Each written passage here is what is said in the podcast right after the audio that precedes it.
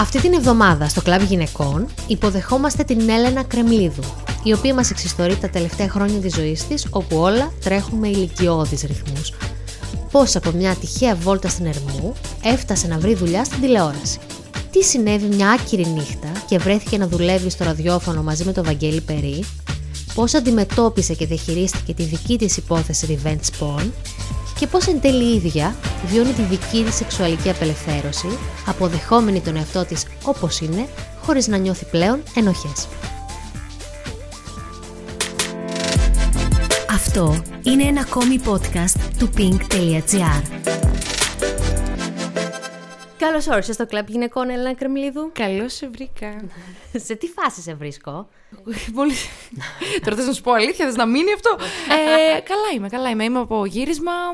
Γι' αυτό είμαι και ωραία βαμμένη σήμερα. Είσαι Μόνη μου- πολύ ωραία βαμμένη. Καλά, φίλε. ποτέ μόνη μου, ούτε τα μισά από αυτό. Ούτε τα μισά. είμαι τηλεοπτική σήμερα.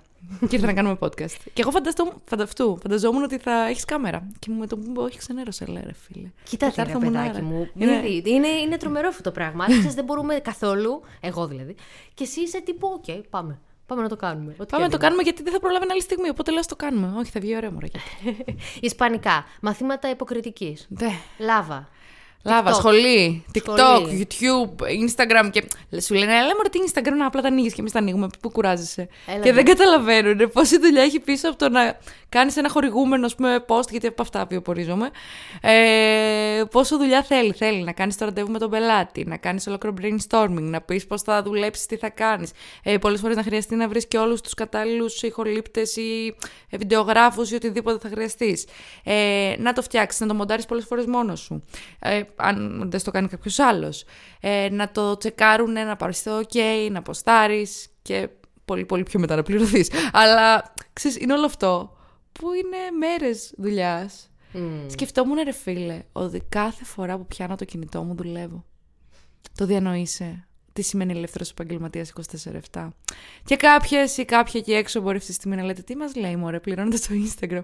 Αλλά παιδιά δεν καταλαβαίνετε για τι κούραση μιλάμε. Απλά δεν το έχουμε μάθει ακόμα. γι' Πότε αυτό. ξεκίνησες να πληρώνεσαι; Στην αρχή είχες πολλά views, είχες πολλούς followers. Πότε ήρθαν τα Κοίτα, χρήματα και ξεκίνησα- τύπου, τι χρήματα, εντάξει, οκ. Καλά, Διαφορετικά κοίτα. κάθε φορά. Ε, όταν ξεκίνησαν να ανεβαίνουν οι followers, να το πάρω από εκεί, άρχισαν να με πλησιάζουν διάφορες εταιρείες, ε, κυρίως με ρούχα και διάφορα τέτοια. Ε, στην αρχή που είχα και χαμηλούς followers τύπου 10, 20, 30 χιλιάδες, τα έκανα ανταλλακτικά. Μετά, επειδή δεν ήταν μόνο το δικό μου Instagram ανέβαινε, ανέβαιναν γενικά και άλλα προφίλ και Ισχύει. συζητούσα με αντίστοιχα με ανθρώπους και όλοι άρχισαν να λένε ότι εγώ πληρώνομαι, δεν το κάνω πλέον τζάμπα κτλ. Οπότε άρχισαν να, να βάζεις ένα. Ε, να θέτεις κάποια. μ, πώς το λένε, Standards, τέλος Κάποιες πάντων. τιμές ή οτιδήποτε. Και έτσι άρχισε να γίνει σιγά σιγά επαγγελματικό. Πότε έγινε το BAM. Το BAM έγινε Στους επί followers. εποχή, ε, νομίζω επί εποχή Netflix, δηλαδή παίζει κάθε μέρα να έπαιρνα 2-3 χιλιάδες. Δεν Wow. καταλάβαινα πώς. Δηλαδή, ξεκίνησα 10 χιλιάδες όταν ήμουν στο ότι να είναι στο Sky, μετά στο, με το ραδιόφωνο μπορεί να πήγα 20-30 χιλιάδες χαλαρά. Όλη η χρονιά εκείνη, ε, θυμάμαι ότι είχα φτάσει Αύγουστο 100.000 τότε, δεν θυμάμαι το, το 18. Αύγουστο του 18 100.000 και ήμουνα μάλιστα σε tour γιατί έκανα παρουσίαση διά- διάφορα 3 on 3 μπασκετικά. Και θυμάμαι ότι ήμουνα σε ένα κάπου στο Καρπενήσι. Και πήγα 100.000 ξέρεις, και, το, και χαιρόμουν και μετά με το Netflix απογειώθηκε δηλαδή εκεί πιάσα τους 300 Μ, Ε, ήσουν ένα κορίτσι, είσαι ένα κορίτσι από Θεσσαλονίκη. ναι είμαι ακόμα στη Θεσσαλονίκη ναι.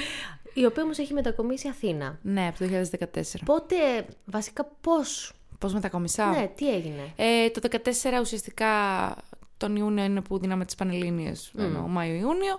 Ε, πέρασα σε μια σχολή που ήθελα, είχα πάει εξ αρχής σε επαγγελματικό λύκειο, ε, γιατί ήθελα μια συγκεκριμένη σχολή που υπήρχε μόνο στην Αθήνα. Την έπιασα πολύ χαλαρά και γι' αυτό κιόλας σε πέρα, επειδή ήταν τύπου ΤΕΙ, μπορούσες να πεις πιο εύκολα με τέσσερα μαθήματα από επαγγελματικό, ενώ ε, θα πρέπει να δώσω έξι από γενικό και να κάνω και πολλά φροντιστήρια. Οπότε Οκ. διάλεξα τον εύκολο δρόμο για να μπω σε αυτή τη σχολή. Ε, τα κατάφερα χωρίς πολύ κούραση. Ε, μπήκα κιόλας 14η, τα είχα πάει πάρα πολύ καλά, Γιατί μπήκα με τρόπο, όχι με κόπο. ήθελα, ήθελα πολύ αυτή τη σχολή, γιατί ήταν η μοναδική στην Αθήνα και ήθελα να φύγω. Δεν ήθελα να πάω σε καμιά άλλη πόλη, ήθελα να πάω σε κάτι μεγαλύτερο από τη Θεσσαλονίκη και μόνο η Αθήνα αντίστοιχα είναι πιο Ποια μεγάλη. είναι αυτή η σχολή, ρε παιδί μου; Ε, μηχανικών βιοιατρικής τεχνολογίας λέγεται. Τελείωσε. Όχι, δεν την τελείωσα ποτέ. Την άφησα μετά από τέσσερα χρόνια. Ήδη δούλευα στη τηλεόρασης και αυτά. Απλά νιώθω ότι δεν μου άρεσε εξ αρχής. Απλά το έκανα γιατί αυτό το χαρτί που το βάζεις στον τοίχο ή κάπου αλλού, δεν ξέρω. Αλλά τέλος πάντων. Ε, και μου είπε η μαμά, ρε παιδί μου, και μην το σπουδάσεις φυσικά, αφού δεν θέλεις και αφού έχεις πάρει ήδη μια άλλη, έναν άλλο δρόμο. Τουλάχιστον σπούδασε κάτι να έχεις ένα χαρτί. OK, okay, τα ακούω. Να, δεν ξέρεις εντάξει. ποτέ. Ναι. Και όντως μέχρι και τώρα δεν το μετανιώνω. Και επέλεξα να πάω σε ιδιωτικό κολέγιο ε, και να σπουδάσω business marketing και management. Θα είχα τελειώσει πέρσι, αλλά λόγω του Survivor πάει μια χρονιά πίσω και τελειώνω με το καλό να είμαστε καλά το Μάιο. Να φύγει και αυτό, δεν αντέχω άλλο. Περίμενε. Μπαίνεις στη σχολή. Ναι. Και πώς φτάνεις στο Βαγγέλη Περί; Αυτό Λοιπόν, είναι ένα gap τώρα. Καλά, είναι πολύ αστείο. Λέω, αυτή η ιστορία πραγματικά είναι ταινία σαν την Τζένιφερ Λόπες που ε, γίνεται από καμαριέρα, ξέρω εγώ, κυρία του κυρίου. ε, κυριολεκτικά. Δηλαδή, με φα... φαντα- το φαντάζομαι πώς έγινε και με φαντάζομαι, ξέρεις, έχω βγει από το σώμα μου και το βλέπω τρίτο πρόσωπο από τι μου συνέβαινε. Είχαμε ξεκινήσει, ήμουνα στη σχολή, δεν είχα πολλές παρέες, δεν είχα τίποτα, δεν είχα λεφτά, δεν, ε, δεν είχα και παρέες. Οπότε θα στα πάρω από την πολύ αρχή, ρε παιδί Ναι. μου. Πώς με βρήκε ο Θανάσης ο Πασάς. Το έχω ξαναπεί αυτό, αλλά ε, για να καταλάβεις, επειδή ακριβώς δεν είχα λεφτά και δεν είχα τίποτα, η μόνη μου βόλτα από εκεί που έμενα στο εγαλεο ήταν να πάρω το μετρό, περπατούσα μέχρι το μετρό, έπαιρνα το μετρό, κατέβαινα Σύνταγμα, περπατούσα από το Σύνταγμα μέχρι το μοναστηράκι. Αυτή ήταν η βόλτα μου. Ότι έπαιρνα ένα καφέ στο χέρι και έλεγα κάπου έχω να πάω. Έδειχνα ότι κάπου έχω να πάω, ρε παιδί Οκ, μου. οκ. Πήγαινα φουριόζα, κοιτάω τα μαγαζιά, κάτι, έχω ένα ραντεβού. Και έμπαινα ξανά στο μετρό στο μοναστηράκι και γυρνούσα πίσω. Σπίτι. Σπίτι. Δεν είχα λεφτά, έπαιρνα ένα-δύο ευρώ τον καφέ. Πληθωρισμός είχε ανέβει ο καφές στο χέρι. Τέλος πάντων. Και. Και, και στον δρόμο εκεί με πέτυχε, ε, όπως σταματάμε, ξέρετε και εσείς από το Daily και αυτά που σταματάμε στον δρόμο κόσμο, ήταν ο Θανάσης Πασάς που βγήκε να κάνει ένα Q&A κάτι για Οκ. το ό,τι να είναι, το ΣΚΑΪ. Ωραία. Ε, ήταν τότε μια εκπομπή στο ΣΚΑΪ, κάθε Πέμπτη, 11-12 ώρα το βράδυ, ό,τι ώρα να είναι μας βάζανε, τους βάζανε τότε, γιατί γενικά Περίεργες καταστάσεις. περίεργες καταστάσεις σε, πο- ναι, σε πολλά έτσι κανάλια. Ε, και απλά με ρώτησε κάτι και εγώ δεν είχα καν πει κάτι έξυπνο ή αστείο, δεν, κάτι πολύ κουλό. Ε, και μου λέει: Θες να έρθεις να δεις καμιά εκπομπή από κοντά; Και λέω: Κι εγώ ευκαιρία, ξέρεις κάτι καινούριο. Ε, και πήγα μια φορά να δω την εκπομπή το, το ότι να είναι από κοντά. Είχαν live κοινό τύπου 10-20 άτομα σου χωρούσαν.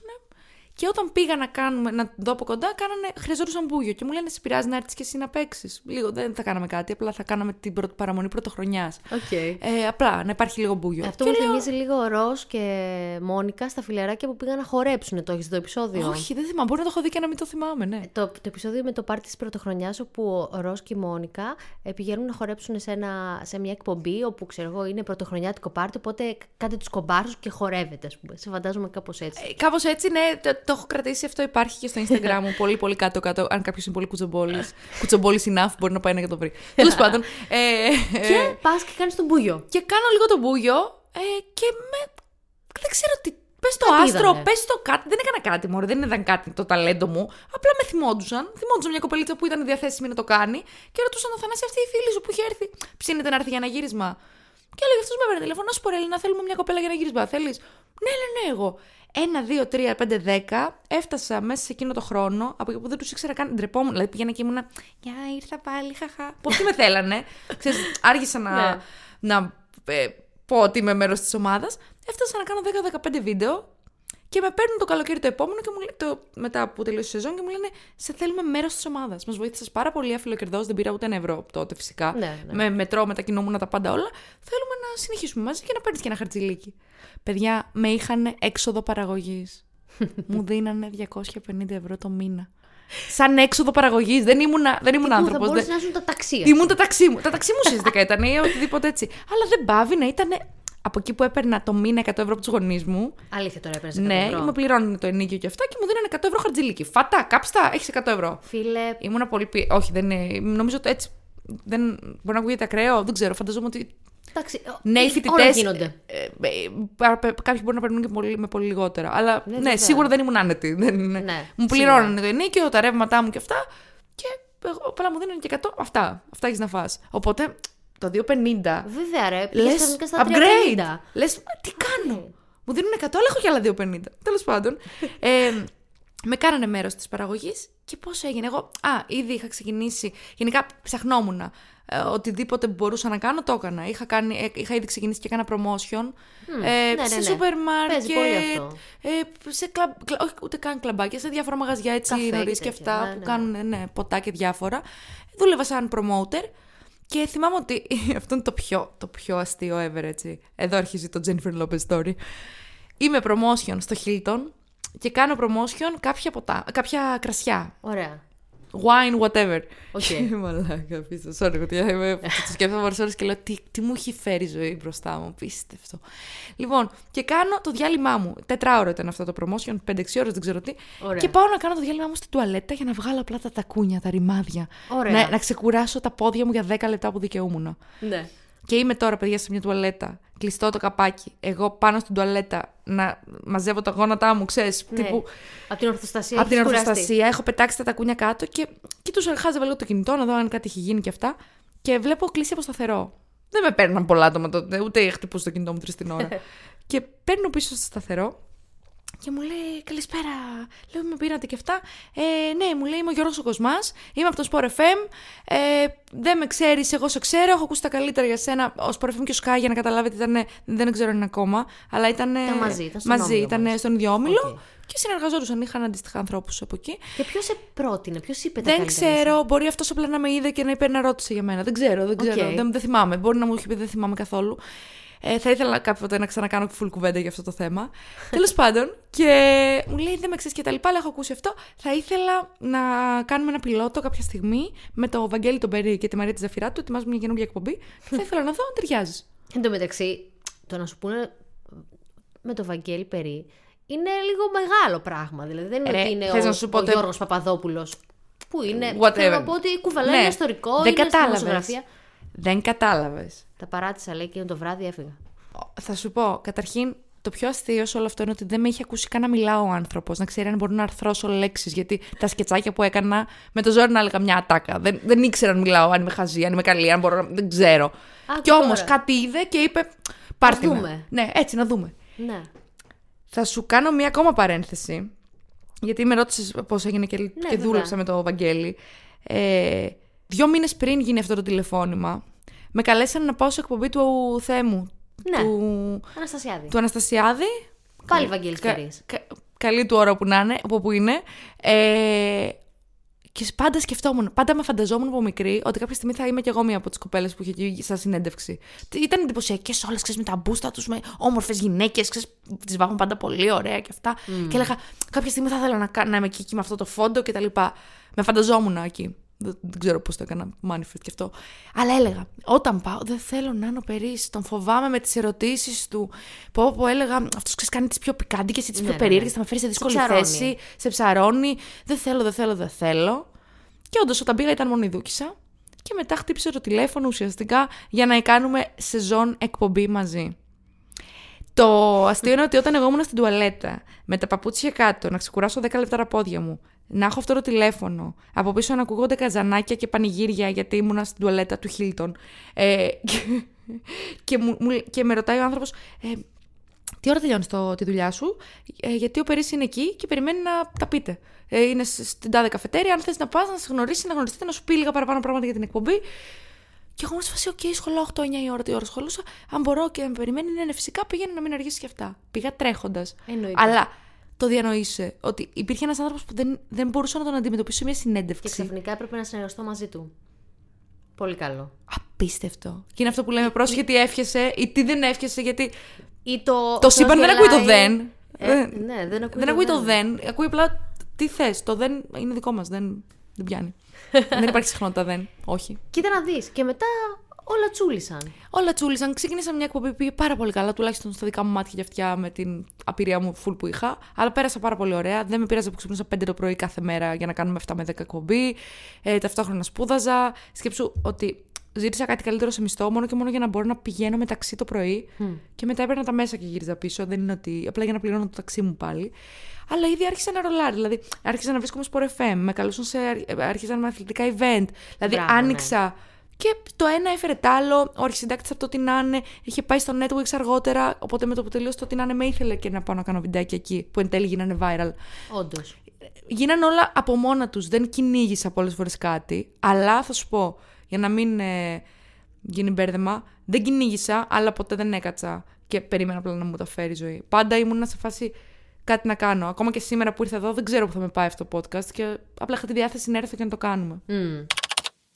Όταν έκανες όλη αυτή τη διαδικασία, ήσουν ένα κορίτσι το οποίο δεν είχε σχέση με τα μίντια. Ένιωσες ποτέ να φοβάσαι λίγο να μπει σε όλο αυτό, γιατί ρε παιδί μου, όταν το βλέπεις απ' έξω και όταν είναι τύπου είμαι 18 χρονών κοριτσάκι. Εγώ σε βλέπω, δηλαδή, εγώ λέω 18 χρονών κοριτσάκι. Και πας όλο αυτό το πράγμα. Ήμουνα 20, 19-20 εκεί. Αλλά ναι, μικρούλα, ναι, δεν το συζητώ. Ναι. Ένιωσες λίγο ότι τύπου, οκ, τώρα μ, μπορεί και κάτι να μου πούνε, κάτι. Δηλαδή, φοβήθηκες, ακόμα και αν δεν σου συνέβη ποτέ. Είχες στο πίσω μέρος του μυαλού σου ότι, Α, μ, να είμαι λίγο μαζεμένη, να είμαι αυτό. Ε, θα σου πω, για κάποιο λόγο αισθανόμουν πάντα ότι είμαι για αυτό το χώρο. Χωρίς να μπορώ να σου προσδιορίσω ποιος είναι αυτός ακριβώς ο χώρος. Ενώ θα το, θα το έλεγα πολύ γενικά θέαμα. Οκ. Ε, θα το έλεγα γενικά μπροστά από τα φώτα. Ωραία. Ε, δεν μπορώ να το εξηγήσω, αλλά πάντα νιώθω ότι ανήκω εκεί. Ε, Σαν φυσικό. Οπότε με το που μου δόθηκε ευκαιρία μου βγήκε τελείως αβίαστα. Οκ. Ε, μ, δεν. Θα σου πω, ήμουν, ήμουνα και παραμένω πάρα πολύ υπάκουη. Δέχομαι πάρα πολύ τείχο να μου πουν οι άλλοι. Δεν, δεν δέχομαι ότι έχω ιδιαίτερη εμπειρία ακόμα και τώρα. Πλέον απλά νιώθω πιο ασφάλεια να πω και τη γνώμη μου. Παλιά μπορεί να μην το έκανα, γιατί απλά άκουγα. Τώρα μπορεί να πω κάποιο τύπο, μπας και γίνει κάτι καλύτερο, μπορεί να μην ακουστεί, μπορεί να ακουστεί. Ε, μ, αλλά άκουγα πολύ, οπότε αυτό το βλέπανε. Και για κάποιο λόγο νομίζω ότι έβγαζα ένα σεβασμό προς τους άλλους. Όχι το έβγαζα, το έκανα. Οπότε δεν είχα κάτι να φοβηθώ. Ήξερα ότι έριχνα πολλή δουλειά, ακολουθούσα όλες τις οδηγίες. Και είμαστε εδώ που είμαστε. Όμως θα μπορούσε να σου τύχει κάτι τύπου κάποιος να στην πέσει. Ή κάποιος να σε φέρει σε δύσκολη θέση. Θέλω Ναι. να πω ότι είναι, κάπου- δεν είναι κάπως λίγο μέρος της καθημερινότητας των Καλά. γυναικών αυτό το πράγμα σε όλους τους χώρους, αλλά σε αυτές τις περιπτώσεις, όταν είσαι και μικρή, ίσως να έχεις και μια φοβία παραπάνω, επειδή είσαι ακόμα άπειρη. Θα σου και, πω, ξέρεις, νιώθω, βλέποντα το τώρα πάλι σου λέω σαν παρατηρητής, αυτό που νιώθω ότι με έσωσε, γιατί μπορεί να. Καταρχήν, παίζει να γινόταν και να μην το, να μην το παίρνα χαμπάρι πολλές φορές. Γιατί ήμουνα κοσμάρα με την έννοια ότι ήμουν πολύ χαρούμενη για αυτό που μου συνέβαινε. Δεν άφηνα τίποτα να με προσγειώσει, να μου πει: Οκ. Όπα, πρόσεχε. Το ακούω, ναι. Με έναν τέτοιο τρόπο. Ε, αλλά ε, νιώθω ότι κάποιο, αυτό που με σώζει γενικά, ακόμα και από κάποιον γνωστό μου που πάει να μου την πέσει, ας πούμε, είναι ότι κάπως το γυρνάω πάντα σε πολύ φιλικό. Οπότε τον άλλον τον μπλοκάρω, σαν να του λέω: Δεν πας παρακάτω, είμαστε φίλοι. Κα- Με έναν τέτοιο τρόπο και στη δουλειά. Δηλαδή, σαν να παραγινόμουν φίλοι. Οπότε γλίτωνα το πιο ερωτικό. Δηλαδή, δεν ήμουν απλά σοβαρή ή απλά. Δεν μπορώ να το εξηγήσω. Αλλά νιώθω ότι ό,τι έχω γλιτώσει, που ε, μπορεί να έχω γλιτώσει πράγματα που δεν τα πήρα καν χαμπάρι. Γιατί παρά ήμουν σε φιλικό επίπεδο, πολύ έξτρα. Ναι. Πολύ παρεώνει, πολύ. τε- Αυτό. Και με τους άντρες. Δηλαδή, νιώθω ότι είμαι πιο καλή. Και αυτό το γενικά το κοιτάω τώρα, το παρατηρώ. Ότι είμαι πιο καλή φίλη γενικά σε άντρε-γυναίκε παρά. μ, Ε, Πώς το λέμε, ε, ερωτική σύντροφος. Δεν είμαι τόσο καλή στο ερωτικό, είμαι πιο καλή στο να είμαι φίλη. Και με τ' αγόρι μου, ας πούμε, ή με οποιονδήποτε. Θέλω οπωσδήποτε να είμαι φίλη. Παραπάνω από ότι. Δυσκολεύομαι να είμαι η κοπέλα κάποιου ή. Οκ, okay, προφανώς υπάρχει το σεξουαλικό κομμάτι, αλλά είμαι πιο ωραία στην παρέα. Λατρεύω να είμαστε παρέες παρά να είμαστε μόνο εγώ και το αγόρι μου. Βαριέμαι, ας πούμε. Όχι, δεν φταίει το αγόρι μου γι' αυτό. Γιώργο, αν ακούς, δεν θα το ακούς ποτέ, αλλά ναι. Έλα ρε που δεν θα το ακούσει, γιατί να μην το ακούσει; Οι ρόλοι που παίζεις έχουν κάτι στερεοτυπικό; Δηλαδή παίζεις περσόνες. Ναι. Νιώθεις ότι καμιά φορά καταλήγεις να αναπαράγεις το ίδιο πράγμα, απλά να το εξελίσσεις; Περιμένουν οι άλλοι κάτι από σένα πάντα το ίδιο; Σου έχει δοθεί δυνατότητα να κάνεις κάτι άλλο; Δηλαδή να είσαι κάποια άλλη εντελώς κόντρα ρόλος σε αυτό που... την εικόνα, ας πούμε, ξέρεις, τη Μα θα δημόσια. σου πω, μα όλα αυτά είναι κόντρα. Δηλαδή, δεν νιώθω ότι στο Netflix, ας πούμε, έκανα τη χαζή γκόμενα που απλά είναι σεξy, μόνιμα. Δεν είμαι χαζή γκόμενα που είναι απλά σεξy. Ενώ μπορώ να επιλέξω να κάνω μια σεξy φωτογράφηση γιατί νιώθω σου ερωτική αρέσει; ή κάτι, αλλά δεν νιώθω ότι στην καθημερινότητά μου, ας πούμε, είμαι σεξy. Ή χαζή με την έννοια ότι είμαι ελαφριά, ας πούμε. Αν, δεν ξέρω αν επιτρέπονται και αυτοί οι όροι political correct. Sorry, παιδιά, αν κάνω κάποιο λάθος. το λέω μόλι με όλη την καλή διάθεση. Είναι λίγο περίεργο, είναι λίγο ζώρικο. Δηλαδή, Δεν, είναι- δηλαδή, αυτό δεν είμαι εγώ. Ή η Ρεγκίνα τώρα που παίζω στο Λάβα, στο Open, κάθε σου στις 8. ε, δεν είμαι πάλι εγώ αυτό. Δηλαδή, απλά τώρα καταλαβαίνω ότι παίζω ένα ρόλο, επειδή γράφει από κάτω Ρεγκίνα. Έχεις Ναι, τα όντως. βιντεάκια, δεν έγραφε Ρεγκίνα. Έγραφε, επειδή λέγαμε ο ένα τον άλλο με το όνομά του, ήταν η Έλενα. Και νομίζουν όλοι ότι η Έλενα είναι έτσι. Ναι. Είναι αυτή η κοπέλα που κάθεται στα Ναι. πόδια του Θανάση και λέει: Έλα και εσύ σεξ. Όχι, ούτε παρτούζες κάνω, ας πούμε. Που θα, θα ήταν και να κάνω, αλλά δεν κάνω. Ας πούμε, ούτε με σεφ πηγαίνω, ούτε κάθομαι δημόσιο σε καφετέριες στα πόδια κάποιου άλλου πάνω. Δηλαδή, όλα αυτά είναι χάριν αστεϊσμού και είναι ένα concept. Μας λένε, κάνε αυτό. Έχουμε σκηνοθέτη που μας λέει τι να κάνουμε και πώς να το κάνουμε. Δεν, θα, δεν είναι κοντά σε μένα. Η Ρεγκίνα από την άλλη δεν είναι μια σεξι κοπέλα, άσχετα που ντύνεται και καλά πολύ μοδάτα και θα είναι και λίγο σεξι, αλλά δεν, πα- δεν είναι. Είναι απλά μια πολύ ε, επιφανειακή. Δεν μου έρχονταν η λέξη. ναι. Πώς φαίνεται. ναι, ναι, ναι. Τέλος πάντων, είναι μια πολύ επιφανειακή κοπέλα που νομίζει ότι ξέρει, αλλά δεν ξέρει. Είναι λίγο ελαφριά κι αυτή. Καμία σχέση όμως με την άλλη που ήταν σεξι. Η αλήθεια είναι ότι αυτά είναι κόντρα ρόλο. Γιατί Μα εσύ είσαι είναι. πολύ μαγκάκι και άλλη φάση. Καμία και... σχέση. Αλλά πάντοτε σκέφτομαι, ρε παιδί μου, ότι όταν παίζεις τέτοιους ρόλους. Προφανώς έχω κομμάτια μου που και μπορώ και τα βγάζω. Εντάξει, αλλά όλοι δεν... μπορούμε να κάνουμε χαζομάρες και Αυτό να είμαστε ακριβώς. εντελώς ε, τρελοί ή να κάνουμε χαζά πράγματα. Δηλαδή, οκ. Αλλά καμιά φορά σκέφτομαι, ρε παιδί μου, όταν παίζεις όταν παίζεις τέτοιο ρόλο, που είναι κόντρα, γιατί όντως εσύ είσαι πιο. Πιο χύμα, πιο. Βασικά, Είσαι, είσαι και κάφρος, πώς να σου πω, το ευχαριστιέσαι. Ναι. Δεν είναι αυτό το, το μη μου άπτου, το Ναι, πολύ ναι, ναι. αυτό. Αναρωτιέμαι καμιά φορά, ρε παιδί μου, αν αυτό σου δίνει μια ταμπελίτσα και όλοι πιστεύουν για σένα αυτό, χωρίς κανείς να σκέφτεται ότι, Α, οκ, αυτή τώρα υποδίεται κάτι, και αν το κουβαλάς μαζί σου αυτό το πράγμα και πρέπει μονίμως να λες, Όχι, παιδιά, καμία σχέση με το ρόλο, εγώ με κάτι άλλο. Πλέον δεν λέω τίποτα. Έλεγες. Ε, πιο παλιά ένιωθα για κάποιο λόγο ότι έπρεπε να δικαιολογούμε συνέχεια και να εξηγώ ότι εγώ δεν είμαι αυτή. Έφτασα σε σημείο να. Ειδικά όσον αφορά το sexiness, μου έκανε τόσο. Όχι κακό, κακό δεν μου έκανε τίποτα. Απλά εγώ το έπαιρνα ότι. Α, πρέπει να το αποβάλω, δεν γίνεται να είμαι σεξι. Και έφτανα σε σημείο να κυκλοφορώ μόνο με φαρδιά, να κρύβομαι συνέχεια. Να... Μόνη μου το κάνω στον εαυτό μου. Ναι, ναι, Γιατί οκ. νιώθω ότι έτσι, με το να δείχνω πιο ταπεινή σε εισαγωγικά και αυτά και που έκανα μόλις. Ε, πιο, όχι ταπεινή, πιο safe, πώς να πω, δηλαδή με φαρδιά ή Πιο πιο, αόρατη everyday. βασικά. Ναι, ότι αυτόματα. Ρε φίλε, πόσο κακό. Δηλαδή, αυτόματα ε, δεν είμαι τόσο απειλή. Γιατί τότε.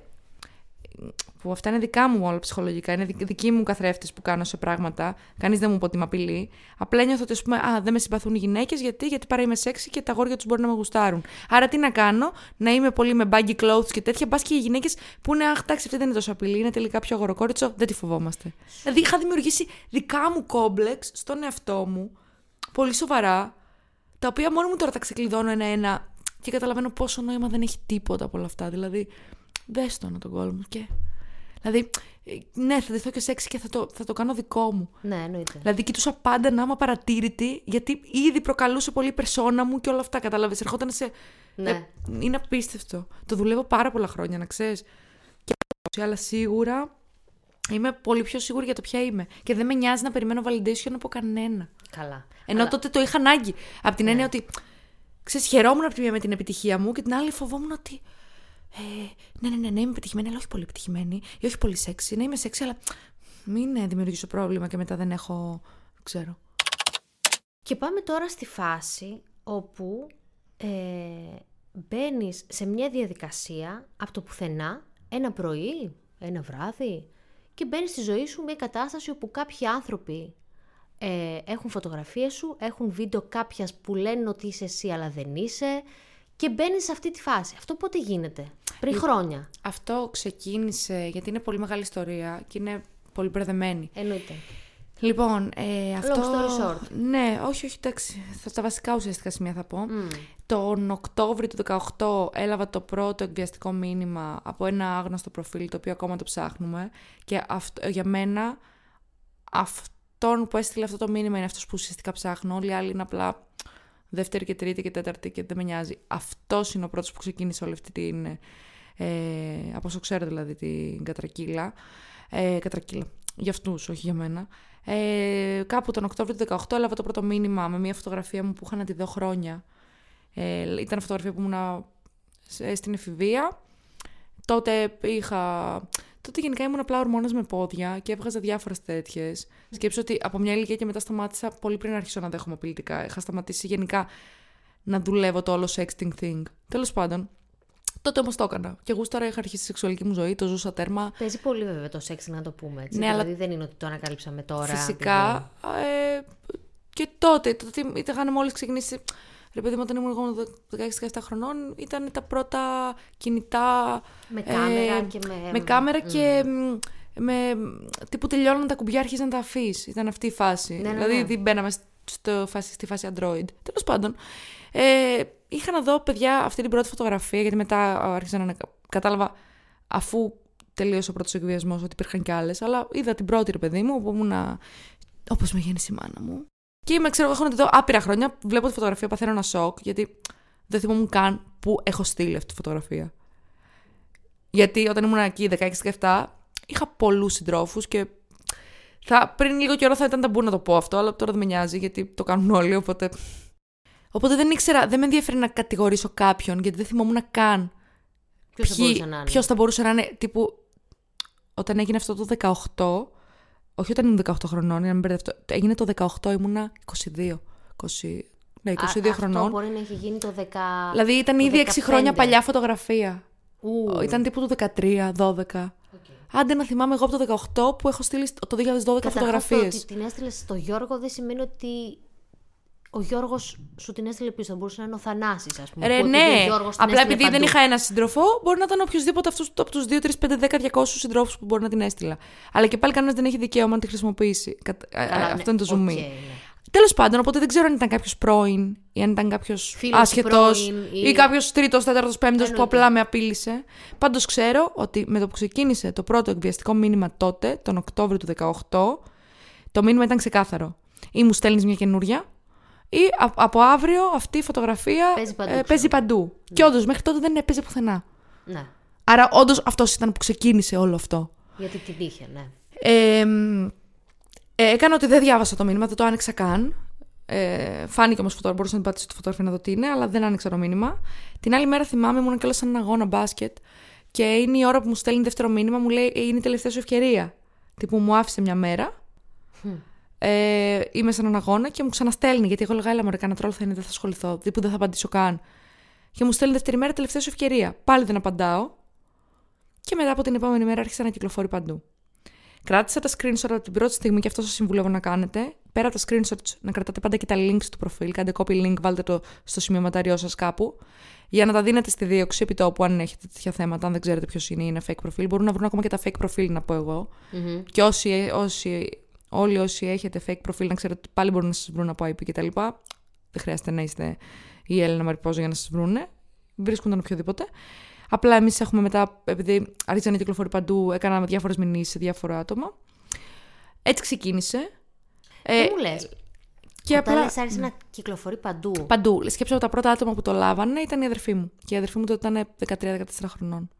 Ωραία, περίμενε, έχω ερωτήσεις. 12, συγγνώμη, αν ήμουν Πώς εγώ το- έφτασες. αν Στη... ήμουν- Περίμενε. Και στην αδερφή σου πώς έφτασε; Γιατί ήξερε ποιο είναι το προφίλ της αδερφής μου. Α, δηλαδή. Και το αυτός έστειλε- Πήγαινε και άρχισε να Και το, άρχισε να δίνει το σε στέλνει δικούς παντού σου, και ξεκίνησε να το φίλε. στέλνει σε δικούς μου. Η μικρή μου αδερφή έπαθε τύπου σοκ. Δεν ξέρω αν της έμεινε τραύμα, αν ακόμα δουλεύει γι' αυτό. Ε, αλλά σκέψω ότι πάθανε όλοι σοκ. Καλά. Δηλαδή σκέψω να βλέπει την αδερφή της γυμνή μια, μια παλιά φωτογραφία κτλ. Και, και να της λέει στείλε μου άλλες, αλλιώς ξέρω εγώ δεν ξέρω τι. Δεν στην αδερφούλα σου, έχεις και τέτοιες. Ρε, μιλάμε για πολύ ακραία πράγματα και το ότι μιλάω τόσο άνετα για αυτά δεν σημαίνει ότι δεν έχω τραυματιστεί και έχουν περάσει, δηλαδή έχουμε 20, κοντά σχεδόν 23 και αυτό έγινε το 18. Και ακόμα το συζητάμε και ακόμα είμαστε. Ναι, σε το φάση συζητάμε του- γιατί τώρα είναι και λίγο επίκαιρο λόγω του, του, δικαστηρίου, δικαστηρίου. Αλλά το δικαστήριο για να καταλάβεις ήταν απλά με ένα πιτσιρίκι. Πιτσιρίκι είναι ενήλικας πιτσιρίκι, όχι πιτσιρίκι, αλλά για να. Κατα- Καλά, Ναι. στο μυαλό μου πιτσιρίκι σίγουρα. Ο οποίος απλά ήταν ένας τέταρτος, πέμπτος, έκτος, έβδομος που πήρε βίντεο στα οποία δεν ήμουν εγώ. Γιατί είναι οκ, μπράβο μου, τις φωτογραφίες μου τις έχω. Αλλά τα βίντεο δεν είναι δικά μου. Αυτό, α, Και υπάρχουν δηλαδή- και δεν με νοιάζει. Όπως τόσο άνετα σας λέω για τις φωτογραφίες, αν ήταν δικά μου τα βίντεο. Θα σας έλεγα για το Θα βίντεο. σας έλεγα ότι και το βίντεο ήταν δικό μου. Δεν έχω κανένα βίντεο. Δεν ξέρω αν με έχει τραβήξει κάποιος και δεν το ξέρω, αλλά δεν έχω. Θεωρητικά Το δεν έχω. συγκεκριμένο καμία. πάντως δεν ήσουν εσύ. Και, το και έχεις δεν είναι. ξαναπεί. Είναι, είναι ένα, δύο, τρία. Είναι, έχω δει πολύ διαφορετικά βίντεο. Ναι. Έχω δει βίντεο που η άλλη φαίνεται ξεκάθαρα ότι δεν είμαι εγώ. Ναι. Και μου γράφουν σχόλια στο TikTok που λένε ότι είμαι εγώ. Και είναι, φαίνεται η φάτσα της κοπέλας. Επίσης, οι περισσότερες αυτές που μπορεί να έχουμε ίδια χρώματα έχουν πολύ μεγαλύτερο στήθος. Μπορεί να έχουμε ίδιο. Η άλλη, ας πούμε, είναι μία, ας πούμε, στα τέσσερα. Sorry για την περιγραφή. Η οποία, παιδιά, δεν φαίνεται καν το πρόσωπό της. Έχουμε αντίστοιχο σωματότυπο, το δίνω. Αλλά η τύψη, ας πούμε, στα λακάκια της στη μέση. Και είναι τόσο αστείο. Έχει piercings. Μμ. Δηλαδή το πιο απλό, ρε φίλε. Εγώ δεν έχω, ας πούμε. Ναι, ναι, ναι, ναι. Και αντίστοιχα και πολλές φωτογραφίες που λένε ότι είμαι εγώ δεν είμαι. Σε κάποιες είμαι, σε κάποιες όχι. Οπότε έρχεται και μπερδεύεται. Παρ' όλα αυτά, εγώ θέλω να, να σταθώ σε ένα ακόμα σημείο. Ότι θυμάσαι που είχε γίνει ένας χαμός με τα chat pic, pic, pic chat που, ήταν, που ανεβάζανε σε φακέλους, που ήταν ολόκληρη διακίνηση με πάρα πολλές κοπέλες. Ναι, πανελλαδικά ναι, ναι, ναι, και, ναι. και μη. ναι. Που ανεβάζαν πάρα πολλές. Επειδή ακριβώς εγώ είχα φωτογραφίες που ήμουν ανήλικη, όταν εμ- έμαθα για όλο αυτό το ε, χαμό, επειδή υπήρχαν και δικοί μου φάκελοι, πήγα και κατέθεσα επίτηδες. Μόνο και μόνο για να βοηθήσω τα κορίτσια που τυχόν δεν είχαν ανήλικες. Γιατί η, η εισαγγελία και όλοι αυτοί θα σχολιάσουν περισσότερο αν κάποιος δηλώσει ότι είμαι ανήλικο και είμαι μέσα σε αυτά το, τα γκρουπαρίσματα. ναι. Ε, οπότε πήγα επίτηδες και ξαναδήλωσα για να βοηθήσω τις υπόλοιπες που είναι σε αυτά τα ε, τσι- chat, whatever, πώς λεγόταν. Ε, δεν είχα ανάγκη, δηλαδή εγώ ήδη έτρεχε η δικιά μου υπόθεση και το έκανα έξτρα για τα κορίτσια. Έχω ερωτήσεις. Ναι, πάμε. Λοιπόν, εμ, ωραία. Σκάει όλο αυτό, παίρνουν οι δικοί σου φωτο... τις φωτογραφίες. Ε, εσύ τότε πας τρέχοντας στη δίωξη να φανταστώ, ναι, έτσι. Ναι. Σε φαντάζομαι σε κακή κατάσταση. Καλά, εγώ όταν έγινε η πρώτη απειλή, πριν καν σου λέω την επόμενη μέρα που πήγα στο γήπεδο, Ναι. απλά το είδα, έχασα τη γίδα κάτω από τα πόδια μου, μούδιασα, κυριολεκτικά μούδιασμα, Ναι. όπως όταν κρυώνεις που μουδιάζει και δεν νιώθεις, είχα Ναι. μουδιάσει ολόκληρη, ολόκληρη και απλά ήμουν σε φάση κυριολεκτικά να πηδήξω από τον τέταρτο. Θυμάμαι σε ποιο σημείο της κουζίνας καθόμουν. Δηλαδή, είχα μείνει, είχα πάθει σοκ. Έκλαιγα, οριόμουνα, ένιωθα Το ότι είπες σε τελείωσε η κάποιον ή ζωή απλά μου. κανείς δεν ήξερε τι Πήρα, σε, συμβαίνει; πήρα κάποιες φίλες μου, όποιες ένιωθα εκείνη στην ώρα οικία, με όποια είχα μιλήσει τελευταία φορά. Ξέρεις, Ναι. με όποιες είχα εκείνη τη στιγμή οικειότητα και ένιωθα ότι θα με καταλάβουν και ότι έχουν ανοιχτό μυαλό και κατάλαβες. Ναι. Εμ, πήρα μερικές ανάσες. Δεν ξέρω τι με σταμάτησε. Αλήθεια. Μμ. Ίσως το να κάνουμε αυτή την κουβέντα τώρα και να βοηθήσουμε την επόμενη. Δεν ξέρω τι με σταμάτησε. Ξέρω ότι που, με το που ηρέμησα και. ηρέμησα. Δεν ηρεμεί. Θυμάμαι ότι για κάποιο λόγο είχα τη σκέψη ότι τώρα μπορεί να το, την έχει δει αυτή την εικόνα οποιοδήποτε και ότι τώρα δεν μπορώ να πάω ούτε στο σούπερ μάρκετ. Συγκεκριμένα αυτή τη σκέψη είχα ότι θα με κοιτάνε οι κυρίες στο σούπερ μάρκετ και θα λένε Α, την έχω δει γυμνή. ναι, δεν τρέπεται. Και έρχεται και ψωνίζει μπαχαρικά. Ξέρεις. Και λες, ρε φίλε. Ξέρεις, είναι αυτό το, το Ναι. σοκ που γι' αυτό ξέρω. Καταλαβαίνω όλες τις κοπέλες που νιώθουν ότι τελείωσε ο κόσμος. Δεν έχει τελειώσει ο κόσμος. Και αν κάποιος θα πρέπει να ντρέπεται, είναι αυτός, όχι εσύ. Ε, μ, αυτό, ήμουν σε πολύ κακή κατάσταση. Παρ' όλα αυτά, όντως πήγα στη δίωξη. Ε, είχα πάρει κάποια τηλέφωνα. Προσπαθούσα πολύ διακριτικά να τους πω ότι πέρα από το ότι πονάει μία φορά γιατί πονάει όλες, ότι θα με πονέσει και διπλά και τριπλά γιατί μπορεί να έχει έκταση επειδή είμαι δημόσιο πρόσωπο. Ντρεπόμουν να πω ότι είμαι δημόσιο πρόσωπο, γιατί έλεγα σιγά θα μου πούν ποια νομίζεις ότι είσαι. Είναι Κοίτα αυτά, τώρα τα, να είναι, δεις. είναι αυτά τα που σου έλεγα με την αυτοεκτίμηση. Δηλαδή νιώθω ότι.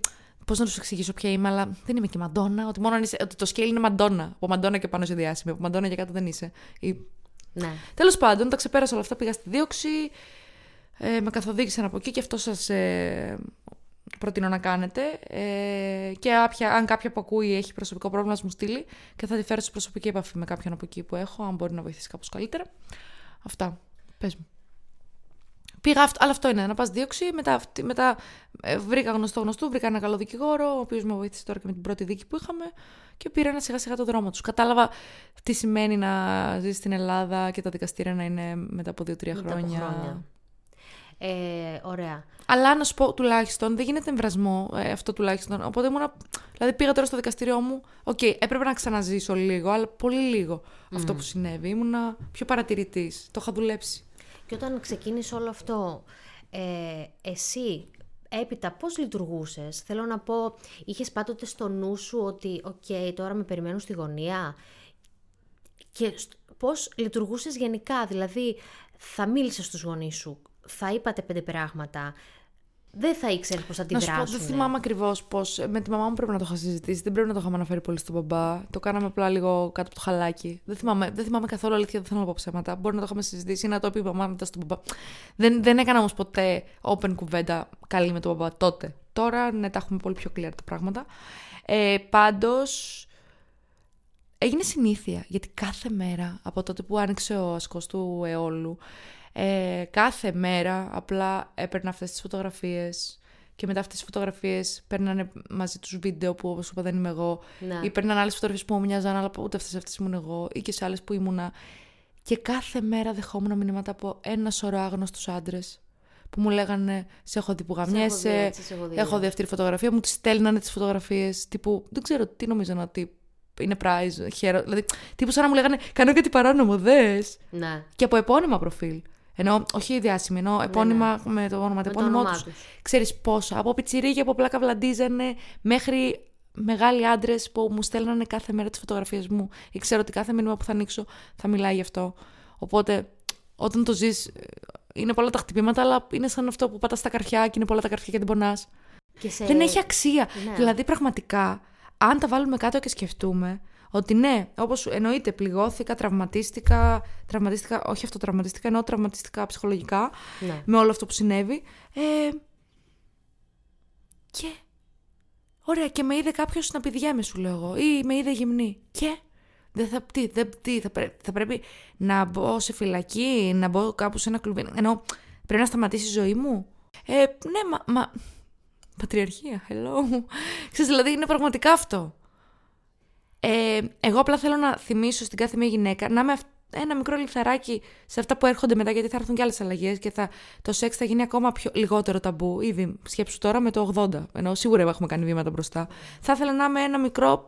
Δηλαδή θα, θα είχα πετύχει σκοπός στη ζωή μου αν μέχρι να πεθάνω, ας πούμε, έχουμε καλυτερέψει λίγο αυτό, το πώς οι γυναίκες νιώθουν για το σεξ και τον έρωτα. Μμ. Ήδη υπάρχει πολλή απελευθέρωση, δεδομένο αυτό, το βλέπουμε. Αλλά υπάρχει ουσιαστική απελευθέρωση. Η γυναίκα με τη γυναίκα, ενώ με τον ίδιο της τον εαυτό, είναι απελευθερωμένη. Και εγώ πέρασα τη σκοτεινιά μου και τώρα μεγαλώνω και το βλέπω. Απλά θέλω να προλάβω τις μικρές να, να ταλαιπωρηθούν λιγότερο, ρε παιδί μου, να τις, να τις βγάλω πιο νωρίς στο φως. Ενώ στο δικό μου φως, αυτό πιστεύω εγώ για φως, έτσι, στο ότι είναι, είναι ωραίο να, να γουστάρεις τον εαυτό σου, να γουστάρεις το σώμα σου, να θες να είσαι σεξι, τίποτα κακό. Έχουμε μάθει μωρέ να τρεπόμαστε. Αυτό- για αυτό τον θέλω να ερωτισμό αποβάλουμε, μας, την ναι. ντροπή, Είναι γιατί- πολύ. Δηλαδή, κάποια γυναίκα η οποία είναι ερωτική. Μα ε, αυτό- εγώ αυτό κατευθείαν πέρασα. Είναι μια τσούλα. Εγώ αυτό Αντίο. πέρασα. Εγώ μέχρι και σήμερα δέχομαι αυτό το πράγμα. Αλλά πλέον δεν με νοιάζει. Απλά προσπαθώ να μάθω στις επόμενες να μην τους νοιάζει από πολύ νωρίτερα. Μμ. Όπως σου είπα πριν, αν το σκεφτείς, ταιριάζει πάρα πολύ το ότι εγώ ντρεπόμουν και έβαζα πάντα μια ζακέτα στη μέση μου. Γιατί ήμουν ήδη αρκετά τσούλα στο Netflix. Στα μάτια των άλλων. Οπότε δεν έπρεπε να είμαι και. Α είμαι λίγο πιο. Α έρθω να ισορροπήσω. Ναι. Κάνοντας το ακριβώς αντίθετο. ναι. Όχι, ρε φίλε, αν γουστάρω να είμαι σεξ, θα βγω και θα είμαι σεξ. Και πίστευε ότι θες για μένα, δεν με νοιάζει. Δεν με νοιάζει, όντως δεν με νοιάζει. Θα κοιμηθώ και χωρίς τη γνώμη σου και εν τέλει δεν μου πληρώνεις το ενίκιο. Δεν με νοιάζει. Πριν να ανοίξουμε τα μικρόφωνα, μου έλεγες ότι κάνεις και manifest διάφορα πράγματα. ναι, οπότε τώρα όλη κάνει μου manifest ζωή. αυτό, να ξέρετε. Manifest- αλλά δεν πρέπει να λέμε θέλω, πρέπει να λέμε έχω. Έχω πολλά λεφτά. Λοιπόν, το 23 έχω πολλά λεφτά. Α, οκ, πρέπει να Σε λέμε ενεστώτα. έχω. Δεν έχω, θέλω, έχω. Μμ. Να λες έχω, να λες ε, οτιδήποτε θετικό, δεν υπάρχει δεν και δεν τα ακούνε το δεν. Αν πεις ε, δεν θέλω αυτό, είναι σαν να λες θέλω αυτό, δεν υπάρχει δεν. Αχ. Μόνο θετικά. Μο- και μόνο θετικά affirmations, δηλαδή λες. Π.χ. το abundance, πώς είπαμε το λέτε στο Ελλάδα, το abundance. Ε, Εμ, ε, Αχ. όχι πλούτος. όχι, ε, ε, είναι, εμ, αυθονία. αυθονία, η μπράβο. αυθονία. Λες, έχω αυθονία σε λεφτά, έχω αυθονία σε αγάπη, σε συναισθήματα, σε θετικά vibes, ξέρω εγώ, ό,τι θες, αλλά να, να είναι όλα σε θετικό πρόσημο. Και εφόσον η Έλληνα μας έχει πει ότι ό,τι κάνει manifest της έρχεται, Βγαίνει, είναι απίστευτο. αρχίστε κι εσείς λοιπόν να λέτε τέτοια πράγματα, έτσι Ναι, ώστε να ναι. μας έρθουν και εμάς. Σε ευχαριστούμε πάρα πολύ Τίποτα, που εγώ ήρθες. ευχαριστώ. Να μας ξανάρθεις. Θα ξανάρθω, κάνουμε δεύτερο τέτοιο. Μίλησα πολύ, ε, ώρες ώρες δεν σ' αφήνω να μιλήσεις.